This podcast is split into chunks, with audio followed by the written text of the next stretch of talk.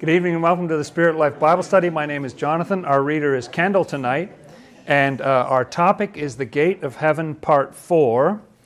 And we'll be talking about the oneness of God. There's a couple of little uh, public service announcements I want to make before that. Uh, one is simply that there will be no Bible study next Wednesday, August the 3rd. Uh, but we are planning on having another Gate of Heaven episode, episode 5, on the 10th of August and keeping on going from there on Wednesdays as per usual.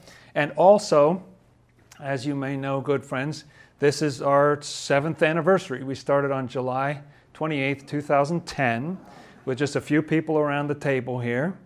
And now there's 64,000 views of these videos, and all these volunteers have helped. I was thinking the last few days of all these people who helped us get the podcast going or told us about Ustream or you know, all these different details. Someone told me how to get a donate button on PayPal and all, all this stuff. And, and uh, some people have helped out every week for years, and some people did one function or whatever. And we've had all these wonderful donors and all these wonderful people who are watching. So it's just beyond my wildest dreams to think about this because really it's a truly all volunteer crew. It's just, just like nobody works on this during in normal business hours or whatever. This is uh, just uh, just something we do uh, on the side, and uh, it's really great to see the Lord uh, blessing it. And may there be many more years into the future. This is episode 311. Uh, so there's been some episodes in those seven years. So that's that's exciting. So. Um, the oneness of God. I don't know if you've noticed, good friends, but some people think that there's a trinity of persons in the Godhead. There are three separate people. There's the Father, there's the Son, and the Holy Spirit. And there's some passages that talk about this that we may look at tonight. Um, but there's been this long standing view in Christianity that uh, there are three uh, separate persons, and together they make one God but each of them is separate. In fact, for those of you who are getting the video, I'll show you my uh, graphic right now that we'll be talking about a little bit tonight. For those of you getting the audio, I can describe it for you. This is called the shield of the Trinity. If you Google the shield of the Trinity, you'll find this shape. It was invented like in 1220 AD or something. You know, it's been around a long time. And uh, there's a circle with an F on the top left that's for the Father and then a circle in blue that I put in blue for the Son on the right, and then a circle in green for the Holy Spirit at the bottom Father, Son, and Holy Spirit. And then in the center, you have a circle called God, and there's an arrow leading in from the Father to God saying is, and from the Son to God says is, and from the Holy Spirit to God says is. So the Father is God, the Son is God, the Holy Spirit is God, but you have brackets on the outside around the triangle that the Father is not the Son, the Son is not the Holy Spirit, the Holy Spirit is not the Father. This is the shield of the Trinity, and frankly, I think it shields you from having any understanding of the Trinity. but uh, we hope to be talking about this, examining this in the light of Scripture tonight. Because part of what we're talking about in this series is uh, this amazing idea that Swedenborg gives that Scripture is able to connect us with heaven. Uh, a few of you may know about this temple that Swedenborg sees in the other world. He describes it in True Christianity, number 508. Uh, there's this beautiful temple that represents this new uh, religious era that Swedenborg is foreseeing a time, times, and half a time after his time period in the 18th century. And uh, one of the features of that temple is that it has a sanctuary at the center with this veil raised up.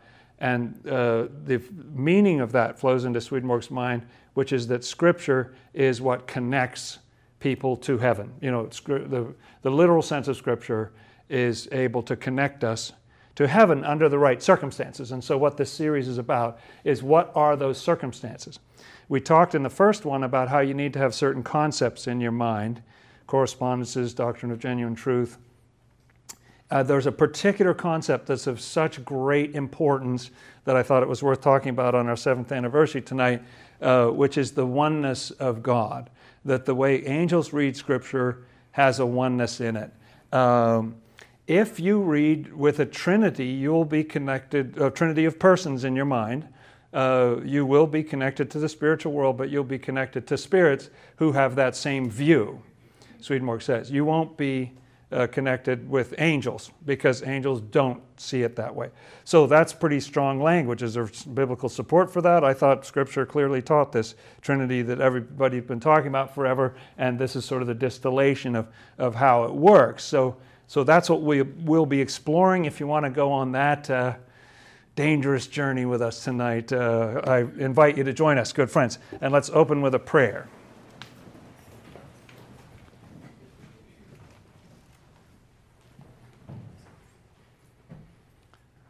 Our Lord and Savior Jesus Christ, you are the one God of heaven and earth.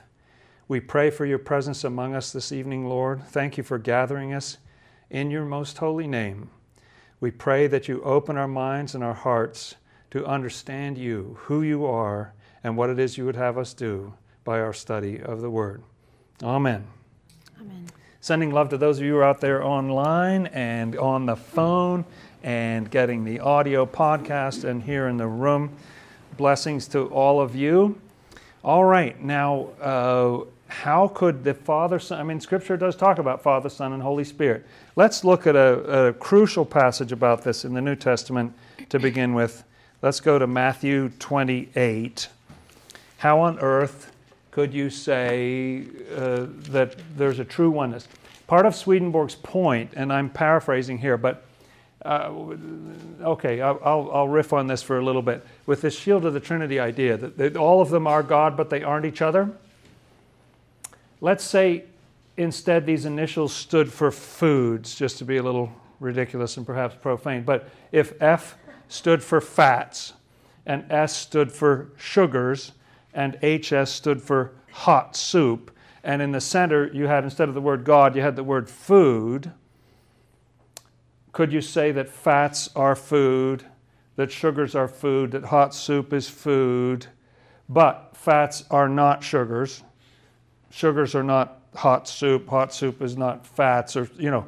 So you could get this diagram to work if the thing in the center is really vague, but the fact is, those aren't the only three food groups.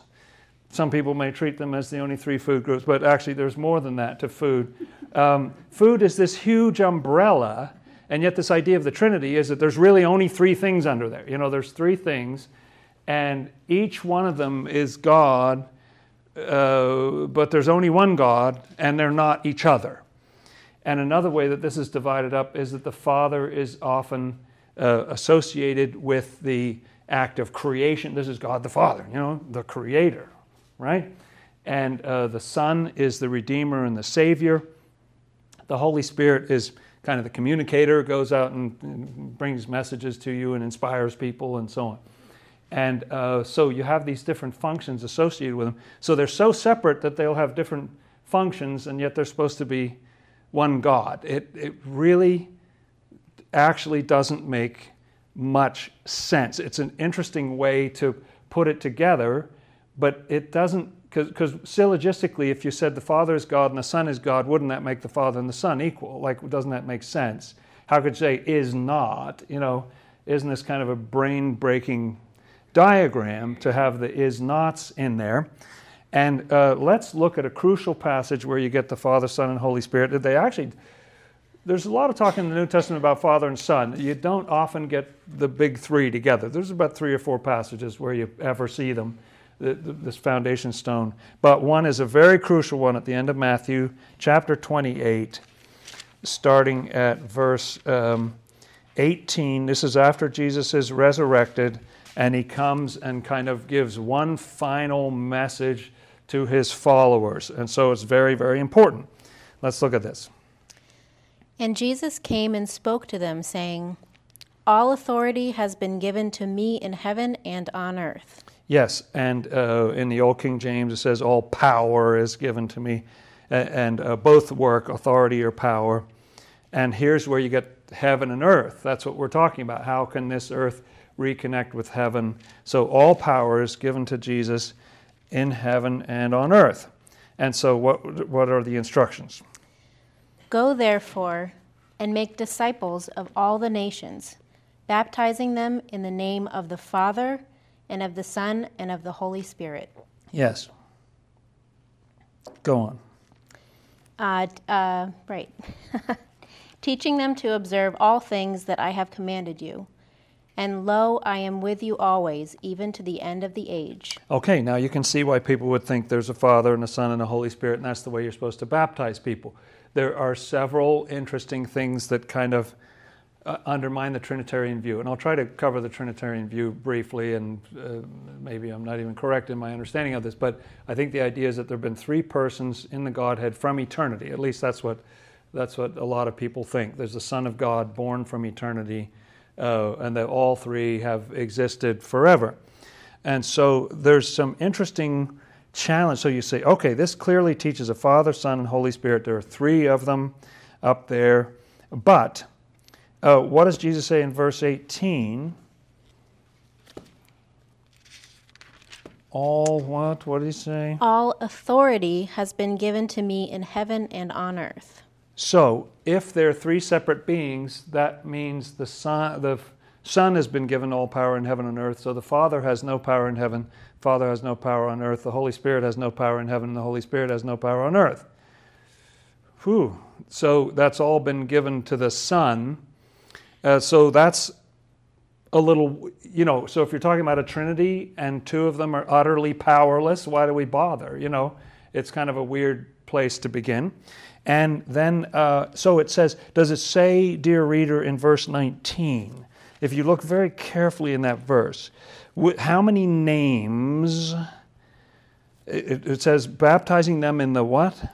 In the name. Name singular.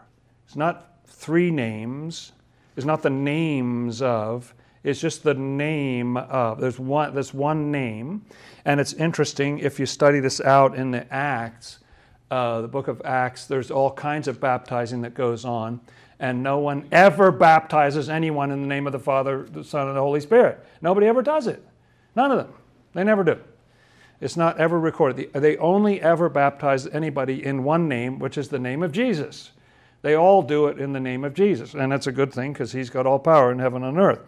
And then what about the pronouns in verse 20? Teaching them to observe all things whatsoever we have commanded you. What does it say? No, that I have commanded you. I have. Co- oh, uh huh.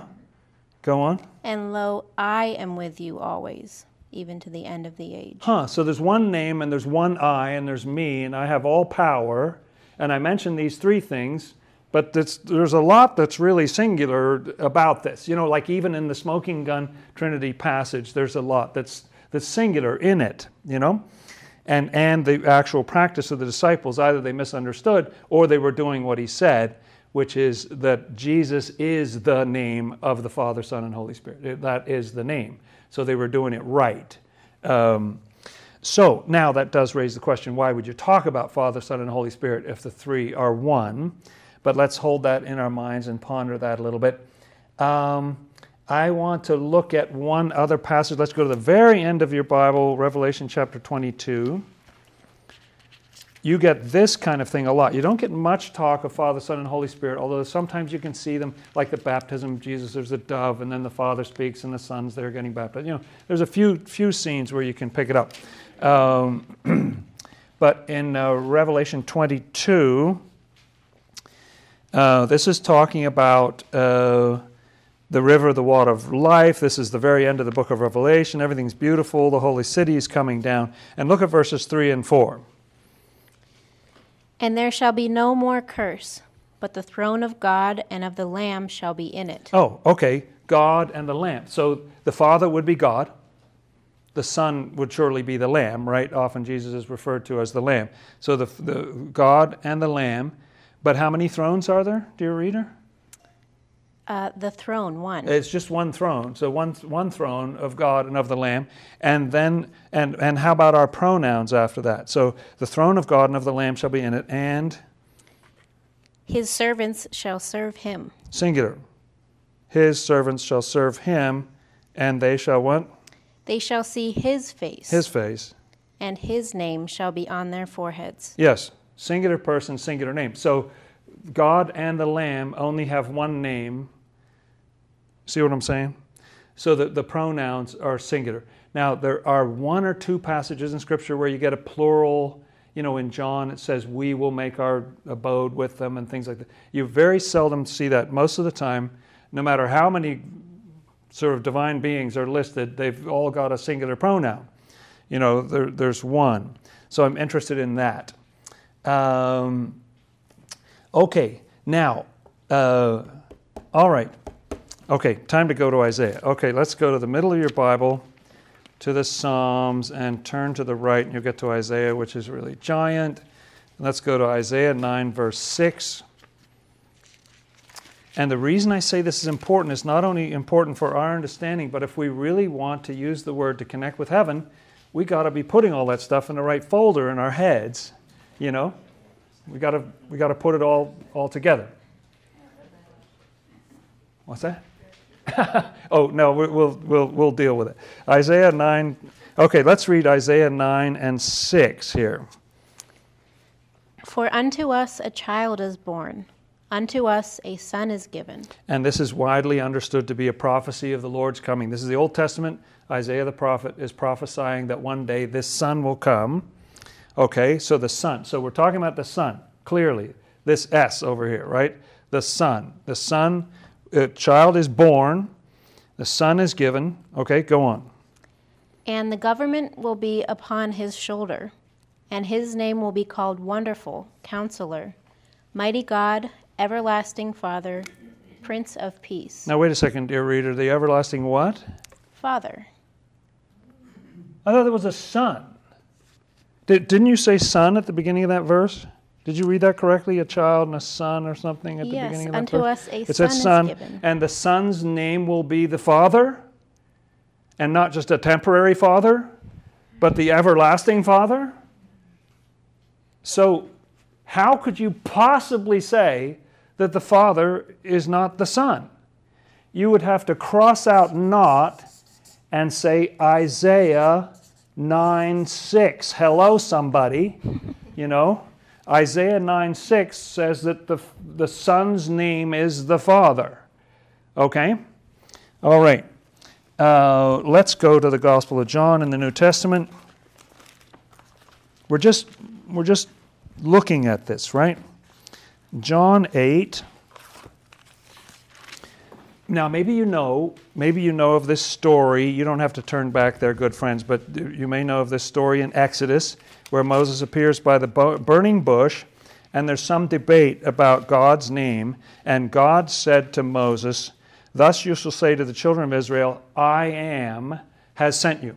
So the name of the Father is, I'll write it up here, I am, right? That's the name of the Father, the Old Testament God declares his name as being I am in the Old Testament. Okay, in John 8, uh, verse 57, you know, they're talking about, okay, here we go. We got to read a little more than that. John 8, 56. Your father Abraham rejoiced to see my day, and he saw it and was glad. Go on. Then the Jews said to him, You are not yet fifty years old, and have you seen Abraham? And what did Jesus say? Jesus said to them, Most assuredly I say to you, before Abraham was, I am. Whoa, before Abraham was, I am. So let's add John 8 58, which again would get rid of that is not. You know, let's cross that not out a bit more. We may need to get the black out here in a bit. So John 8 58 says, that the Son is the I am. In fact, in John there are seven I am statements. I am this, I am that, I'm the you know. And if you look in the Greek, there's even more. When the when the soldiers come to arrest him, he says I am, and they all fall down to the ground. You know. Uh, he says, he says, I am the bread of life, I am the light come into the world, and all that sort of thing. I am. So he says, before Abraham was, I am. Okay, let's look at John 10. You all know this, good friends. John 10, verse 30. I and my Father are one. Okay, are one. Kind of hard to get is not. I am not my father. It's hard to get I am not my father out of I and my father are one. So you may not say the father is the son, but at least you'd say is one with, or the two of them are one, or something. So I'm going to throw John 10, what was that? 30, right? John 10 30 up there. And let's look at John 14. John 14 is really awesome.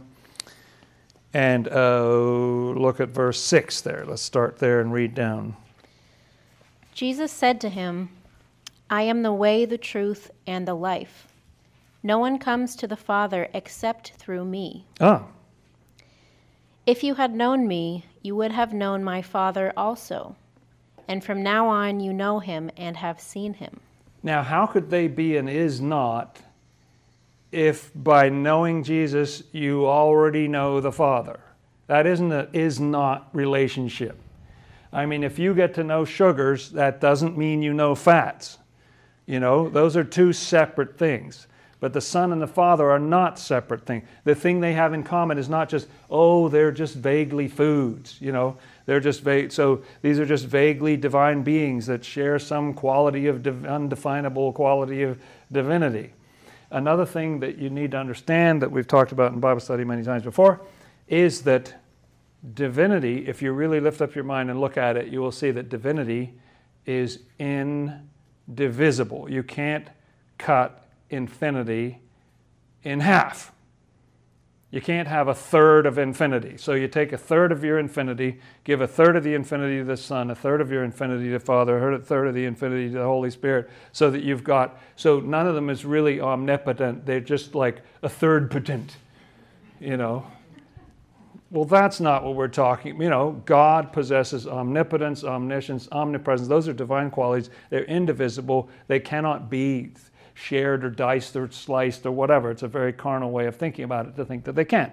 And so, um, so he says, "He who's seen me has seen the Father." Now let's read on, verse eight. There, Uh, 14, verse 8. that's right. Okay. Philip said to him, Lord, show us the Father, and it is sufficient for us. Yeah, and you can see where he's coming. So, okay, we've been talking about him a whole lot. Like, let's let's do it. Jesus said to him, Have I been with you so long, and yet you have not known me, Philip? Now, what is that pronoun at the end of that sentence? Me. Me. It says, Show me the Father. And he says, Have I been with you so long you don't know me? He me's the Father. Does he not? Me. He uses the pronoun me to refer to, you haven't known me. And then he explains. He who has seen me has seen the Father. So how can you say, Show us the Father?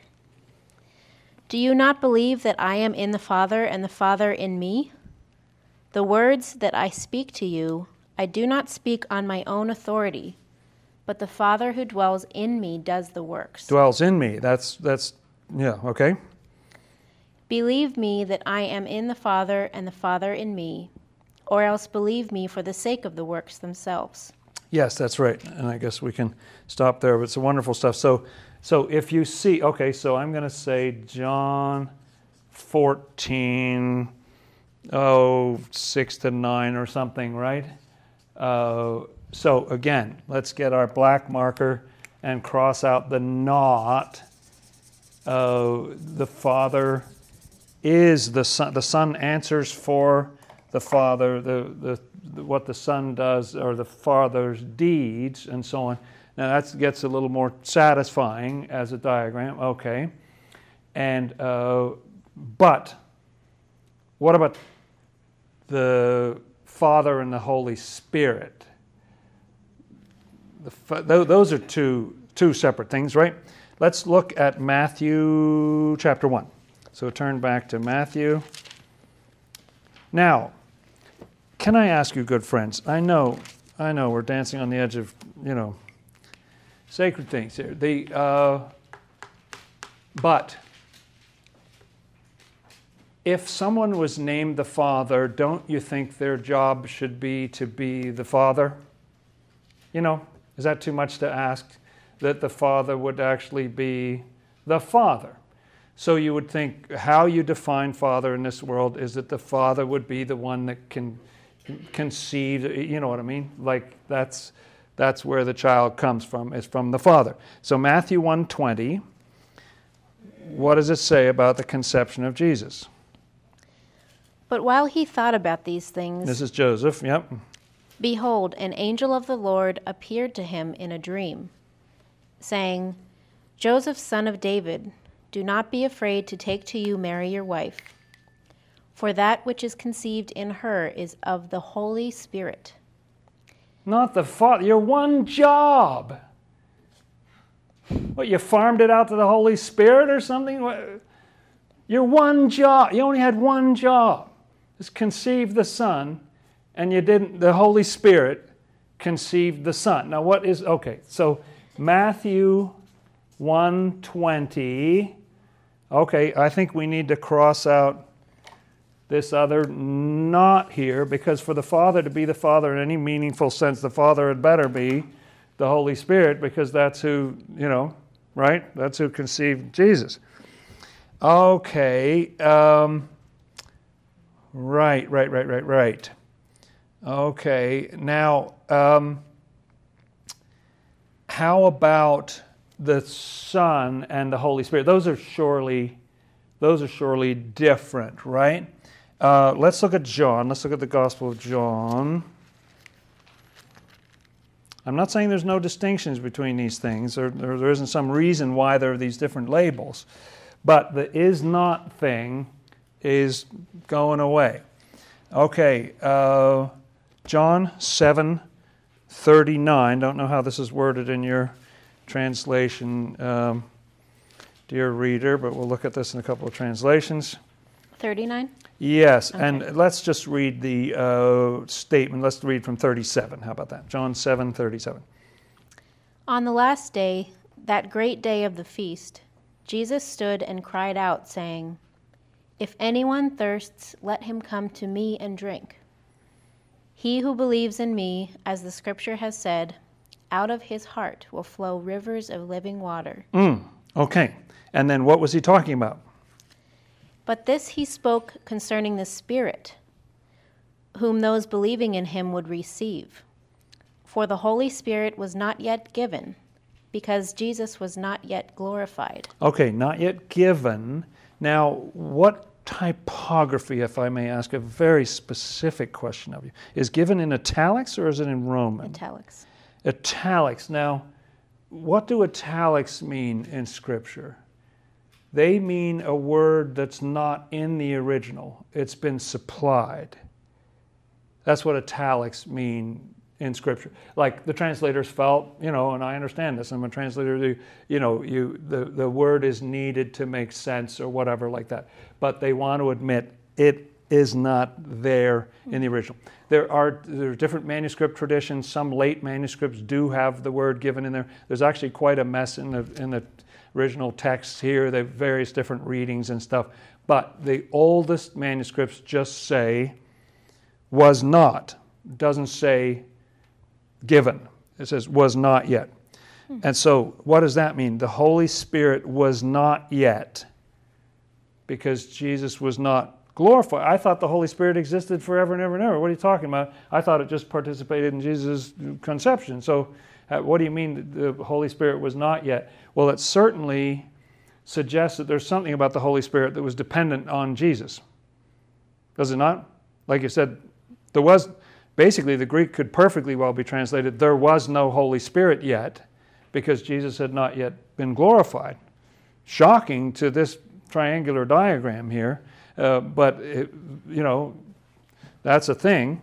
So uh, let's just put in here John 7:39 next to this Holy Spirit and Son sort of angle here, and we'll, we'll question that is not.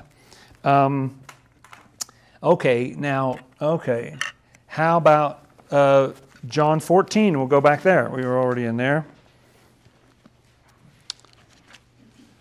Let's look at 16 and 17 and 18 here in John 14. And I will pray the Father, and he will give you another helper, that he may abide with you forever. Yes, in some translations, it's the comforter, a helper. Do you see over in verse 26? What does your translation say, dear reader? Uh, but, the, but the helper, uh, the Holy Spirit. Ah, so the helper is the Holy Spirit, right? Helper equals, it is the Holy Spirit, right? And so in verse 16, so it's talking about this helper, so this is the Holy Spirit. So I'll pray the Father that he gives you another helper that he may abide with you forever, right? And who is that helper? The Spirit of truth, whom the world cannot receive, because it neither sees him nor knows him. But you know him, for he dwells with you and will be in you. Okay, so this Spirit is going to come and abide with people forever. And verse 18 I will not leave you orphans, I will come to you.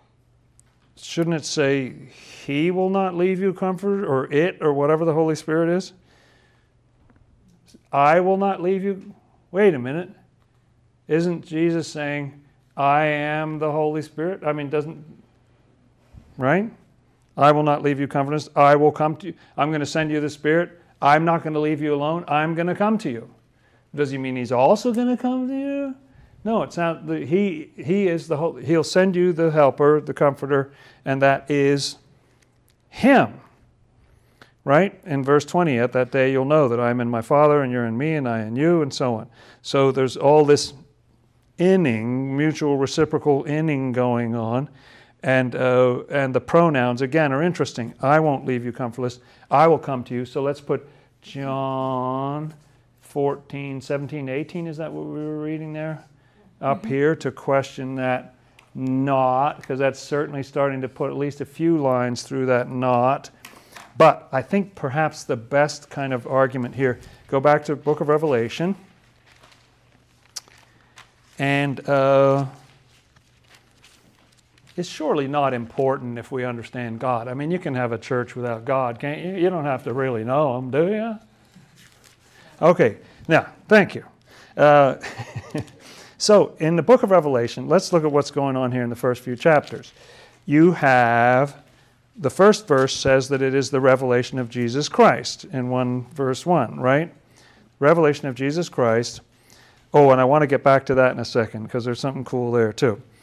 And so then Jesus appears to John. He says he's the Alpha and Omega, and there he is. He's, he's one like the Son of Man, and he's described. He's got the sword coming out of his mouth and all that. And he says in verse 17, we got to just read that. He And- lays his hand on John and says, And when I saw him, I fell at his feet as dead. But he laid his right hand on me, saying to me, Do not be afraid. I am the first and the last. And what are the first two words of that? I am. Is that what he said? I am. Fear not, I am the first.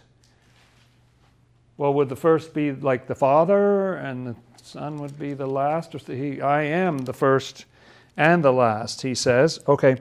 And so, anyway, this is Jesus very clearly talking to John, right?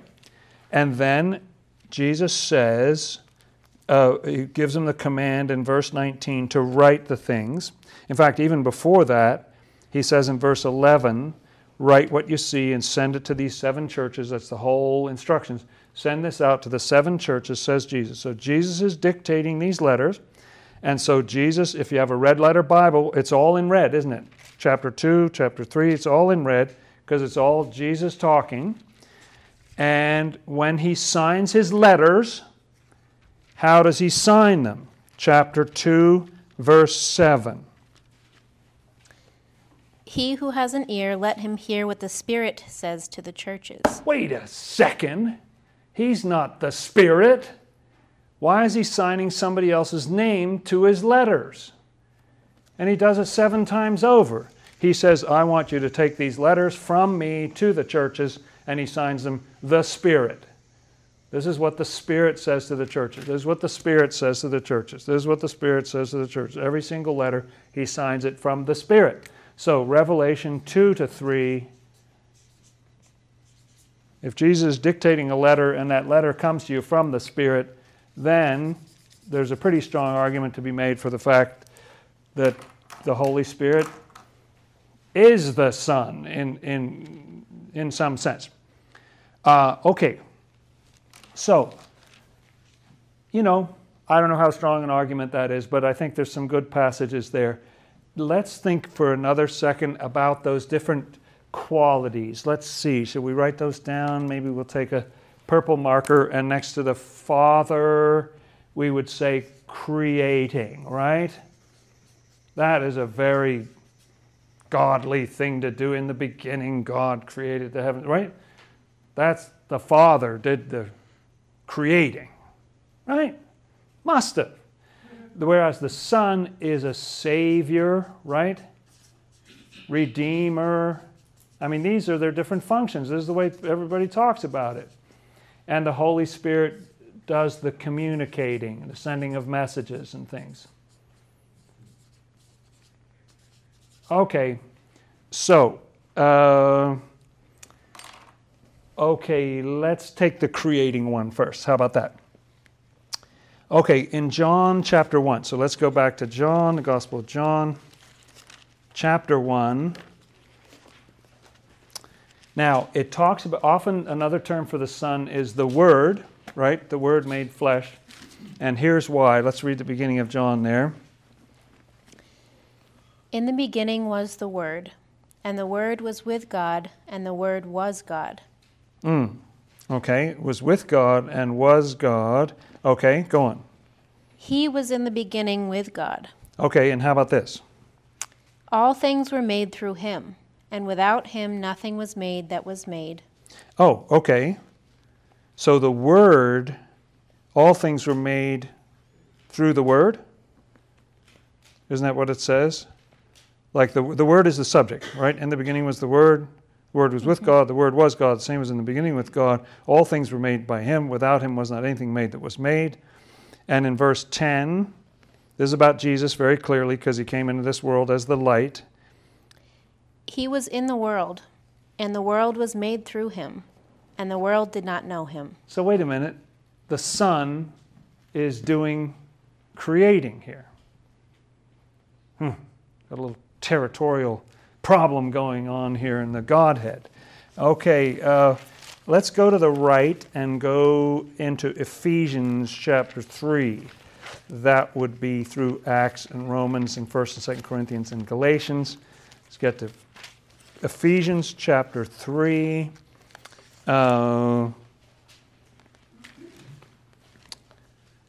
verse 9, where it's quite a bit more explicit.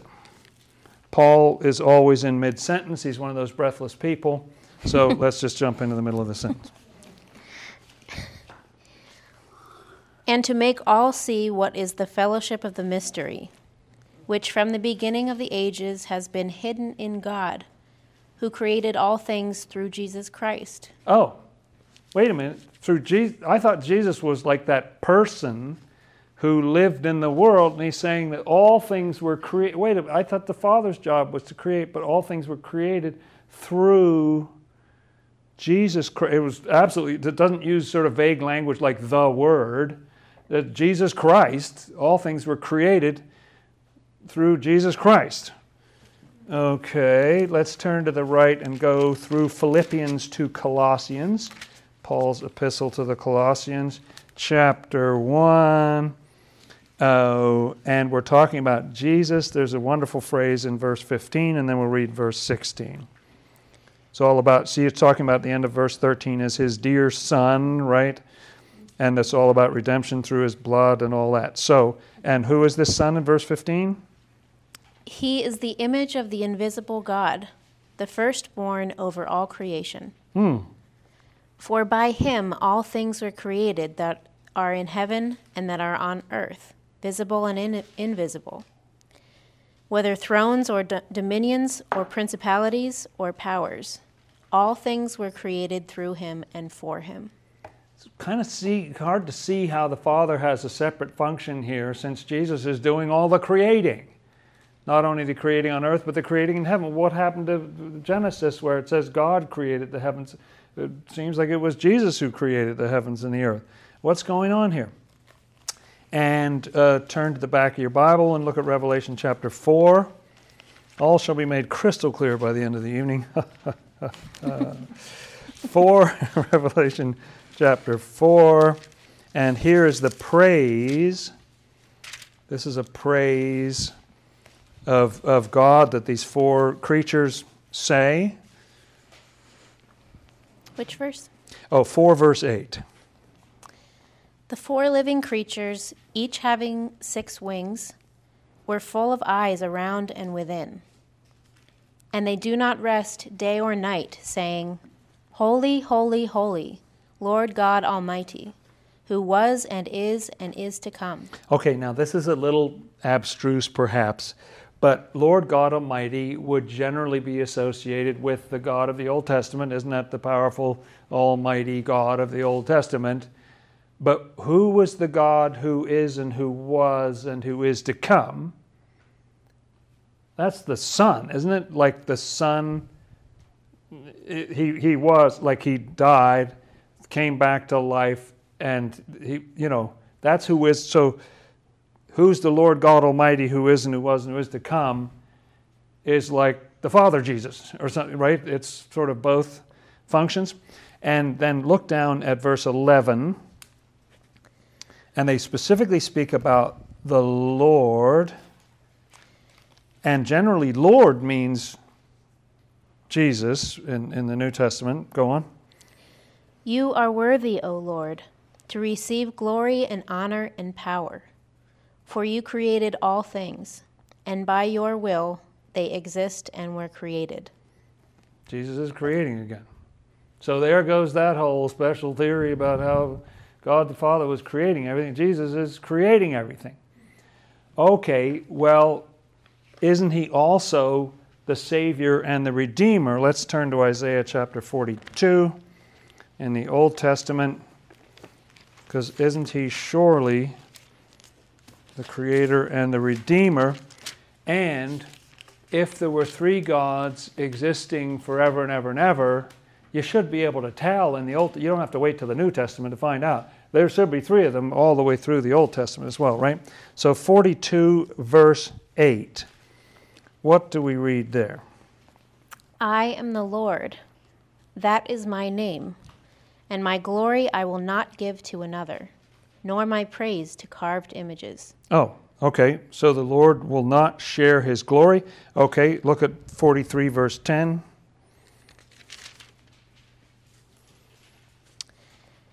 You are my witnesses, says the Lord, and my servant whom I have chosen, that you may know and believe me, and understand that I am He. Mm. Before me there was no God formed, nor shall there be after me. Oh, okay. So there's only one God, right? There's not going to be another one, not another one before, not another one afterwards. That's what I read right there. And then verse 11 I, even I, am the Lord, and besides me there is no Savior. Oh, oh, surely there is. I mean, you're forgetting about Jesus, right? Uh, besides me, there's no Savior. I'm the Lord. That, that means Jehovah. So, Jehovah, there's no other Savior except for Jehovah. Where do we put that on the chart? Okay, uh, let's look at 44, verse 6. Isaiah seems to be on a tear here. Thus says the Lord, the King of Israel, and his Redeemer, the Lord of hosts. Now, wait, Jehovah can't be the Redeemer. Go on. I am the first, and I am the last. Besides me, there is no God. Okay, and verse 8 down just below. Do not fear, nor be afraid. Have I not told you? Have I not told you from that time and declared it? You are my witnesses. Is there a God besides me? Indeed, there is no other rock. I know not one. I know not one. So maybe they just haven't met yet. I mean, they've only been hanging around there for eternity. You know, he says he doesn't know. Is there another one? I don't know of any. Hello. So, you know, where is this supposed other God? What's going on? And, uh, okay, this is about the Lord. Now, we just heard repeatedly that Jesus created all things didn't we? I mean, we heard that again and again, different places. So look at verse 24 in chapter 44. Oh, Thus says the Lord your Redeemer. now you can't be the redeemer. That job is for somebody else. That's wrong. Go on. And he who formed you from the womb. I am the Lord who makes all things, Wait, you can't make all things. Jesus has to make all things. who stretches out the heavens all alone, who spreads abroad the earth by myself. With two other gods. I mean, surely. Aren't you forgetting about the other two? Look at 45, verse 5. I am the Lord, and there is no other. There is no God besides me, Okay, but how about verse 6? Maybe, maybe there's a different story in verse 6. that they may know from the rising of the sun to its setting that there is none besides me. I am the Lord, and there is no other. Okay, and I see in the very end of verse 14, surely God is in you, and there is no other God, or something like that. What's the wording at the end of verse 14 in yours, dear reader? Uh, surely God is in you, and there is no other. There is Yes. no other God. No other God, okay. Okay, and then it refers to God as the Savior in verse 15. Thank you. And uh, look at the second half of verse 21. And there is no other God besides me. A just God and a Savior. There is none besides me. Yes, okay, go on. Look to me and be saved. No, you're not the Savior. Someone else is the Savior. You're doing the wrong thing. Go on. Look to, Look to me and be saved, all you ends of the earth. For I am God and there is no other. Okay, well, how about 46, verse 9? Remember the former things of old. For I am God and there is no other. I Oh. am God and there is none like me. Okay, come on. Now, how about chapter 48, verse 11?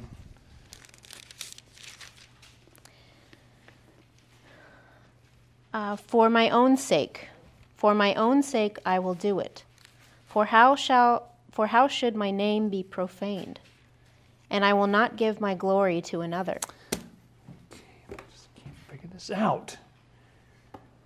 If God the Father is the Savior and the Redeemer and the Son is the Creator, what is going on here? There was another fun little one that I discovered the other day. Uh, oh, wait, let's just take a detour for a second. Let's so go from Isaiah through Jeremiah and Ezekiel and Daniel. I want to go to Hosea, which comes right after Daniel. Because it's not only Isaiah who seems to go on this kind of a tear. Um, Hosea 13, uh, verse 4. Yet I am the Lord your God, ever since the land of Egypt, and you shall know no God but me.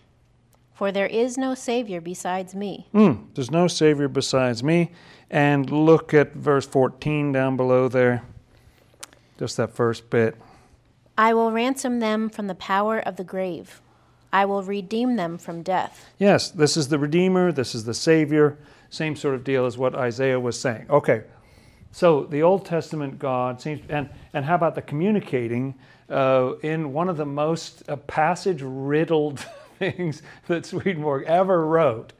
He lists all the places in the book of Jeremiah, and Jeremiah is pretty long, uh, where it says that Jehovah, meaning the Lord, said this or that. In other words, in the Old Testament, it never says the Holy Spirit said this, the Holy Spirit said that, the Holy Spirit said that. No, you've read it, friends.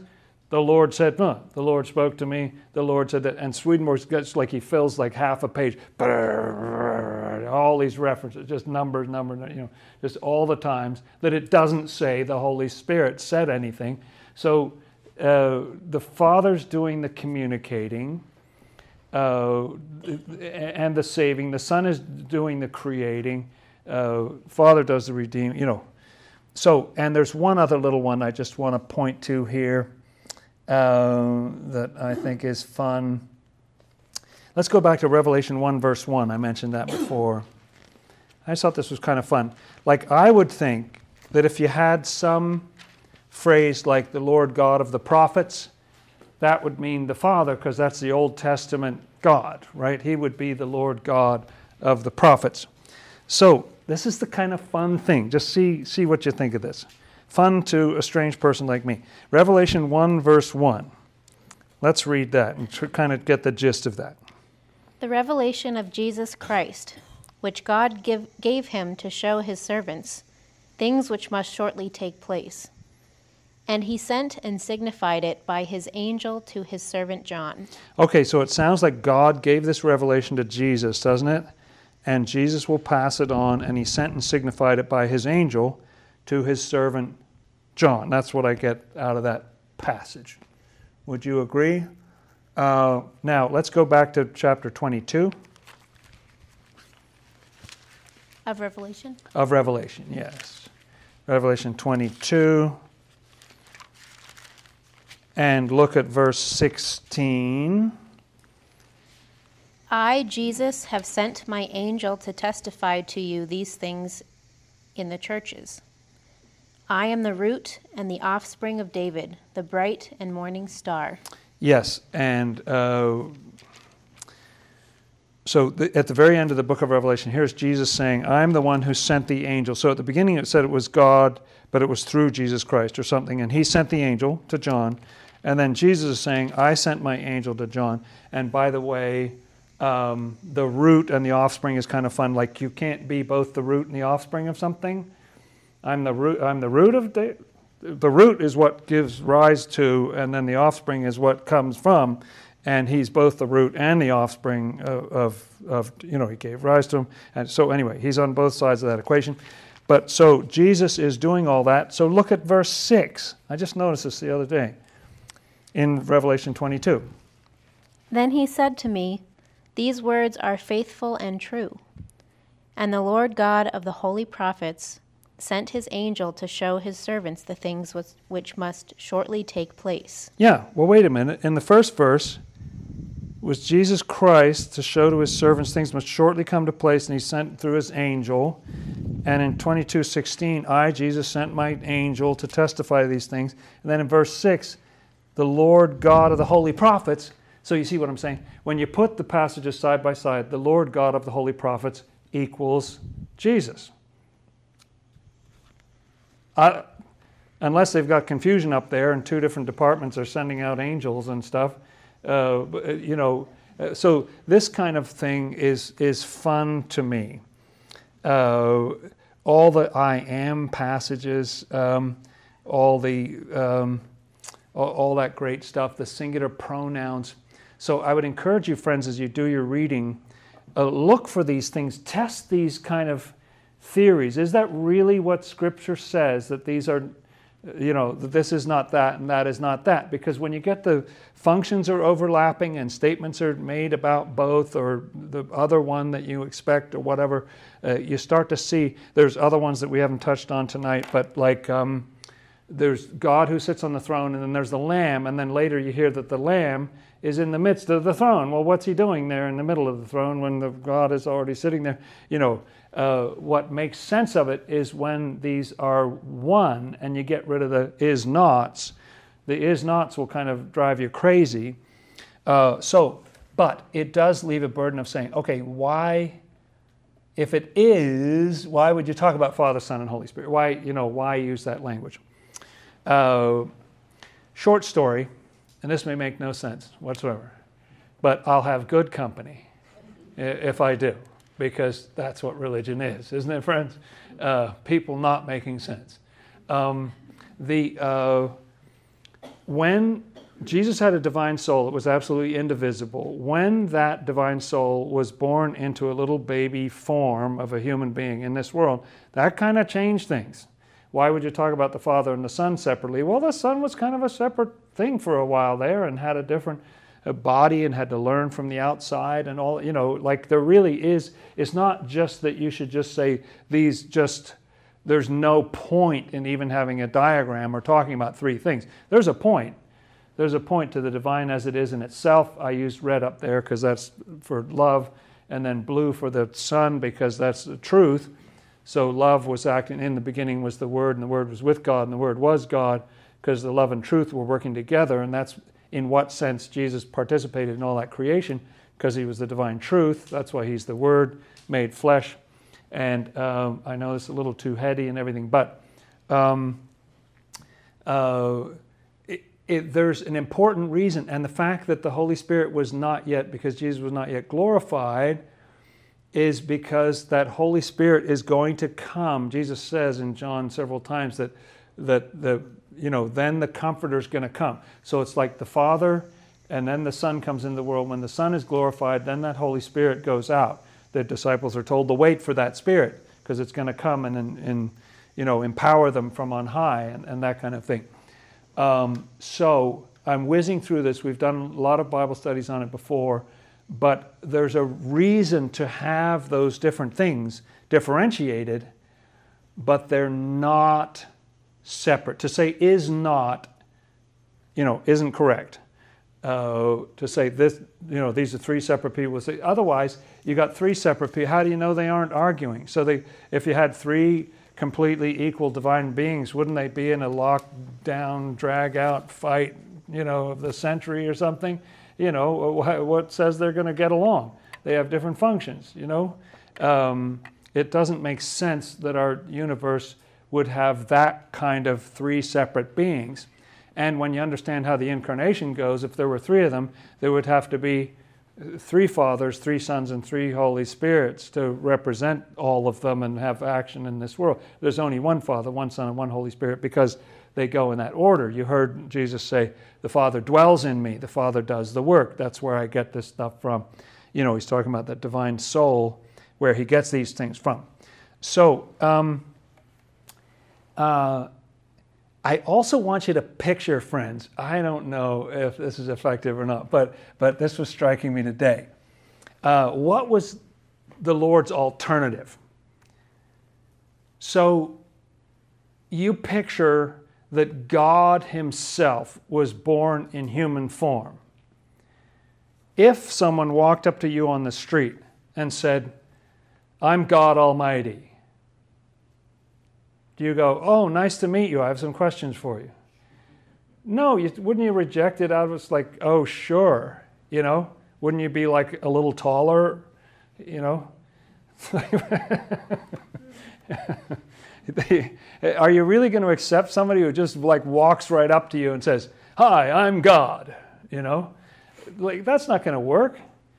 And how are how is anybody going to be in in freedom? The Lord doesn't want to impose that on people. Uh, there's a risk of profanation if people sort of believe and then they turn away and everything.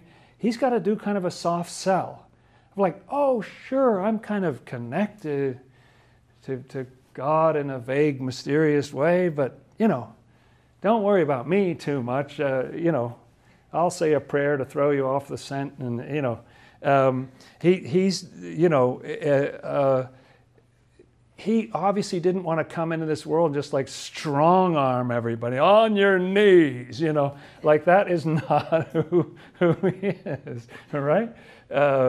He wants people to be free to draw that conclusion. So he leaves it out there, you know? And I think it's very, the, the, the Son is also the Word. Jesus is the Word made flesh, you read in John 1 14. And um, so the same thing is true of the Word, as we've been talking about lately. The Word is kind of a soft sell. It doesn't say, I'm God, get on your, you know, it, it just you're sort of reading and puzzling out these stories and looking at this passage, and that seems to contradict this and everything. So it sneaks up on you. You know, the Lord wants that advantage of being able to be somewhat in disguise.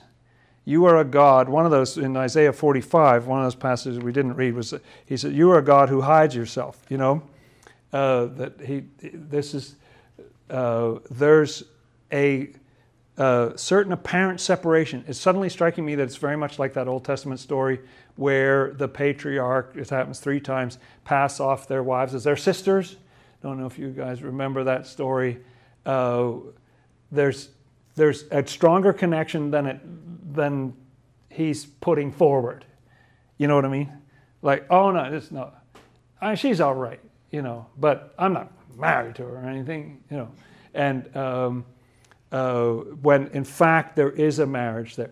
You know, the relationship between Jesus and the Father was, you know, much stronger than he's going to let on.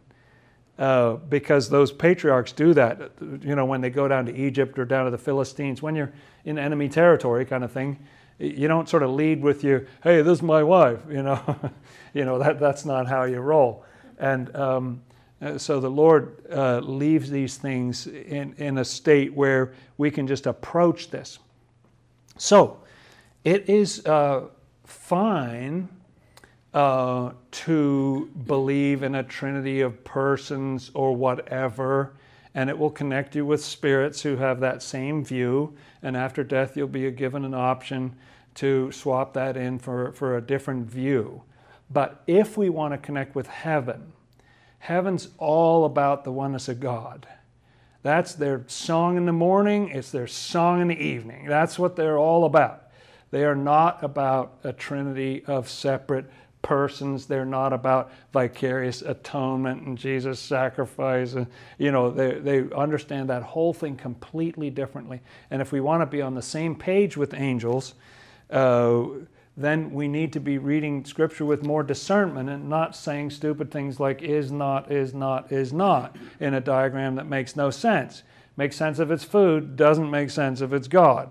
Because God is, God is indivisible. And this was amazingly powerful how this human aspect was added on, and the power that has to reach us in our lives and help us is very potent. The Lord doesn't want us to not know about that. The angels are all about that. But as soon as you split it up and play one against the other, and really the fact is the one you love is Jesus, you don't love the Father, not very lovable, you know? And, uh, you know, that's not the way the angels view it. They see the oneness, they feel a love for that one God, and how amazing it is that God Himself was born in human flesh, and His Spirit, which is His own Spirit, uh, there's lots more passages about that uh, makes that God intimately present with us, able to address our problems and, and do things for us right here in our lives. And uh, as a closing thought, good friends, I just I hope and pray that these, we're going to keep going with the Bible studies, but I hope and pray that these Bible studies have inspired you to do some of this sort of looking and poking for yourself. Swedenborg says that we're allowed to do this now. We're, we're allowed to look in Scripture and see does it make sense and does that work and what about this passage here and everything. Uh, because there's great things that lie in there as the understanding unfolds. And that image of the pearl of great price that people sold everything for and bought, that's the oneness of God. The, those pearly gates to get into the holy city, that's the oneness of God. Uh, that concept is not just kind of academic or a curiosity or something. Uh, if we're missing that, we've really got a crazy uh, picture of God that, that's not accurate, and the angels find it hard to flow into that and be with that. They find it hard to, to be with this diagram unless it's edited in some way. So, um, uh, those are my thoughts, good friends. Let's continue to seek the oneness of God. I know these are great mysteries. I went flying through them and everything, but I hope this Bible study has blessed you as it has blessed me. Thank you, good friends. Let's close with a prayer.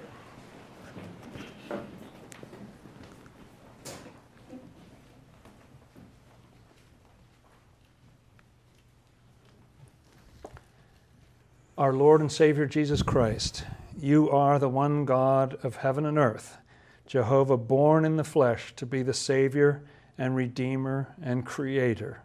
One God. You are the judge, you are the advocate, you are the root, and you are also the offspring. We thank you, Lord, for opening up your word to us, opening up your mind to us just a little. We know that there's more than we could ever fathom to eternity in these teachings, but we thank you for giving us a little glimpse of who you are. Our Father, who art in the heavens, hallowed be thy name. Thy kingdom come, thy will be done, as in heaven, so upon the earth. Give us this day our daily bread, and forgive us our debts, as we also forgive our debtors. And lead us not into temptation, but deliver us from evil. For thine is the kingdom, and the power, and the glory forever. Amen. Let's keep on repenting, friends. This stuff will make more and more sense.